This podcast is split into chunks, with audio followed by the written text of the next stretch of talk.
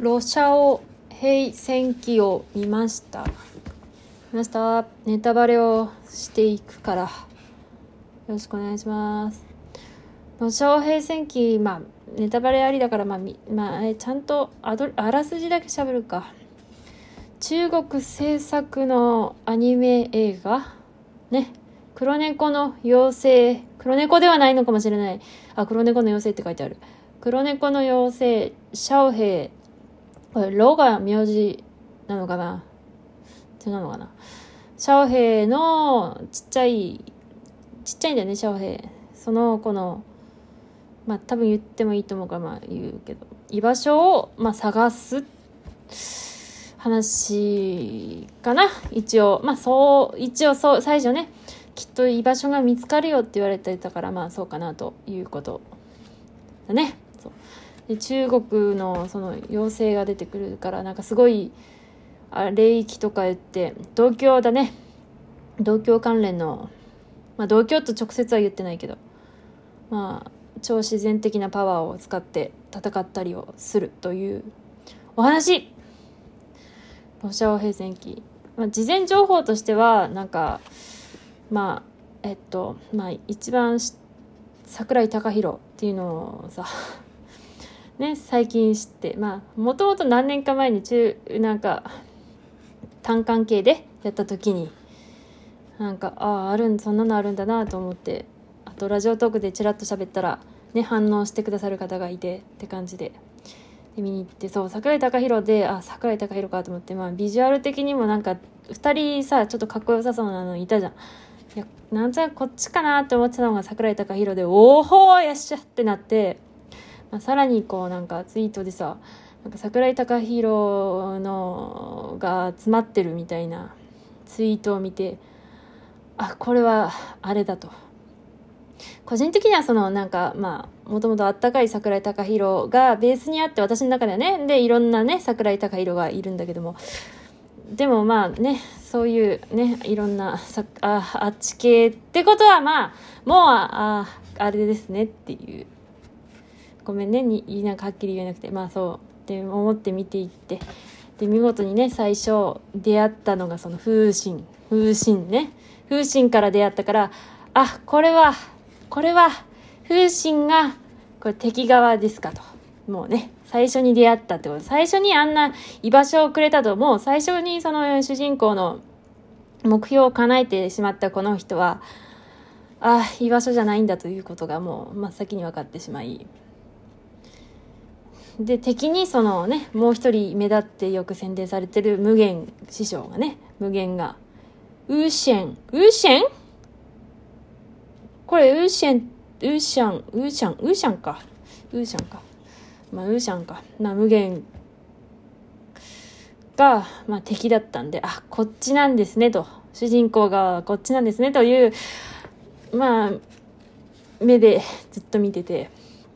まあ、桜井貴弘ただねどうしてもじゃあ風神推し最初から最後までずっとでいきました。やっぱねそのもうごめんなんかあんま説明しないかもしれないけどネタバレもしていくし。そのね何千年も前から風神は生きてるっていうのが描かれててね。人々が里山を切り開く前からそこで暮らしててで最初の頃は人々がね暮らし森で暮らし始めても共存共共生でなんか全然受け入れてあの頃は楽しかったと言いな言ってたくらいだからもともとはそんなに人間が嫌いではなかったのだろうにね土地開発でそれで復讐というか。でもねもう我慢の限界だって言ってたから我慢してたんだよね。ある程度譲歩してた。まあ構でも人間に容赦なかったけどね。最初さシャオヘイをいじめたなんかちょっとめちゃくちゃ柄の悪い男の人たちめちゃくちゃ怖い描き方されてたね。なんかあんな感じだったけどなんか普通にさらーって出てきたけど目がめっちゃ怖かったけどもうバシンバシンって容赦なくやっつけたからまあ叩けるところでは叩きたいみたいな欲はあったんだろうけど。でもね別に企み顔とか全然ないし割とこう高青年顔ばっかで最後の最後まで結構高青年で高青年でこうまっすぐっていう表情の作りだったから本当に悪い人じゃないんだなっていう。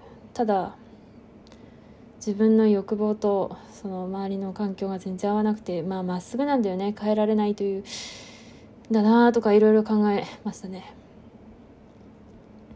いや風神さでも本当にさなんかこう館ってさそう館なんかねこう現代社会妖精ってもう何千年も前から生きててで現代社会が今ってほらなんか土地開発とかで妖精のが、まあ、住みづらくなってみたいな話でさでもそれでも妖精は共存しているという人間と話でさ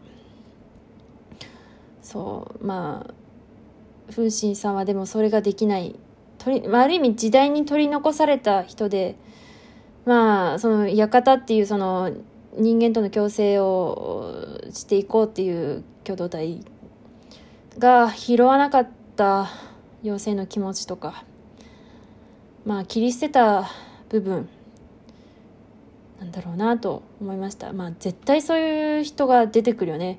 逆に風刺に全てを背負わせてしまったような気もする。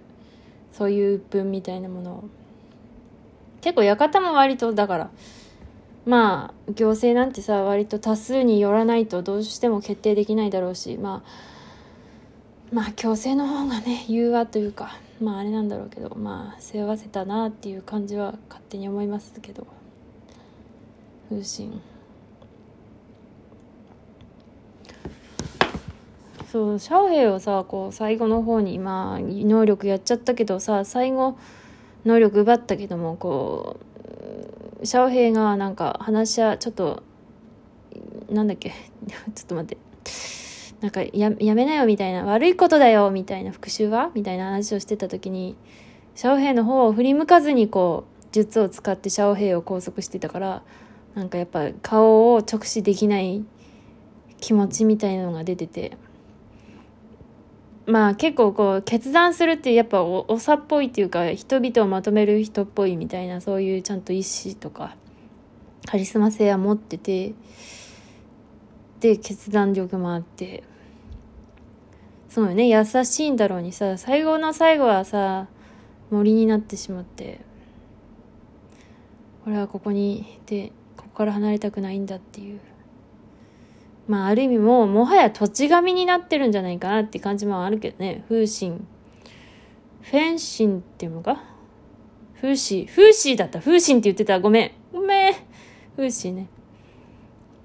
風刺。でも風の息だからな。と木の属性のね、なんか属性のなんか、霊力が使えるみたいなんだけども、その木の属性と言いつつ名前が風神、風刺だから、ヌーシーだからあ名前間違ってたのキッズ。ごめんなさい。なんかやっぱこうそこにずっと居座る系ではないのかな名前の通り。そういうのが込められてんのかななんて。あら作画のあこれパンフレットを見てんだけど吹き替え版の髪の先端を尖らせないこと耳の先端を尖らせすぎないことって指示されてんだってね。あやっぱりそんなにこうきつめのキャラじゃないんだね。丸眉だしね。はあ、やっぱりそういう意図あるんだろうないやー、はですね。まあ、うちの中では風刺はなんか何千年、何百年後かにこう、まあ、そのままではないかもしれないけど、ちょっと生き返るというか、まあ、命が芽吹く系を押してますので、いや、中国系はありますよね。転生が。転生という手がめちゃくちゃあります。もう無限だってもう100年以上生きてるのは確かね、確かっぽいもんね。100年前の話してたから、全然あるよ。転生、超あるあるあるある。だから転生めっちゃあるよ。まあ、どういう形かわかんない。同じ姿ではない可能性めっちゃ高だけど、いやー、いいですね。そういう妄想をして私は楽しんでいきますね。えー、あとはですね、私は母親と行ったんですね。そう。まあ映画見に行くとき大体母親連れて行くっていうか一緒に行ってもらうんだけど、ね、無無限が、無限が超乱ワンジーだっていう話で盛り上がってた。超ラマンジなんか中国ではさなんかそういうのがあるのかな？なんかそういうこう素養みたいなのがあるよね。ああいう超無口で無口なで超スーパー強いキャラっていうそういう素養があるね。これグッズかわいいな。パンフレットしか買ってこなかったんだけど。ぬいぐるみいいよね。欲しいな。かわい。い。なんか中国のさ、ぬいぐるみかわいいよね。なんかタオバ、タオバを見る限りではさ、すげえ目とかさ、キラキラしてて、まあ、あれがそのまんま届くかわかんないし、非公式かもしんないけど、すっげえ可愛いんだよね。服もいろいろ売ってて。まあ、日本の方はあんま見ないせいもあんのかな。アクリルスタンドキーホルダーがなんかフーシーのがいっぱいあって、いっぱいでもないけど何個か余ってて、なんか、え、えー、引き取りたいとは思ったんだけどね。あ、ねんどろいど化決定なんだ。やっぱな。いや、マジでさ、 good soon じゃなくて、 coming soon じゃなくて、こう、グッドなんとかカンパニーさんだっけ結構さ、中国系めっちゃネンドロイド化してくれるよね。めっちゃ出来いいやつ。いや、すげえ。いや、でもマフラータオルにある通り、やっぱ3人メインなんでね。あの、なんか、公式の人が作ったなんか、無限とかが踊ってる動画もなんかやっぱ3人だったからね。何これ？ウェブアニメから始まったんだ。黒猫のシャオヘイがロ・シャオパイという女の子の家に拾われるところから始まる。だからローなんだ。ロー。だからロシャオ。シャオパイの家の名字を冠しているから。ああ、これを大事に引き継いだんだね。へえ、50人しか作ってないの？これ。ウェブアニメ版は1人だったの？うわ。4万5千円だけを元手に半年かけて第1話を完成させた。まあ、日本の感覚とはちょっと違うだろうけどね、物価的に。あ、次に、次喋ろう。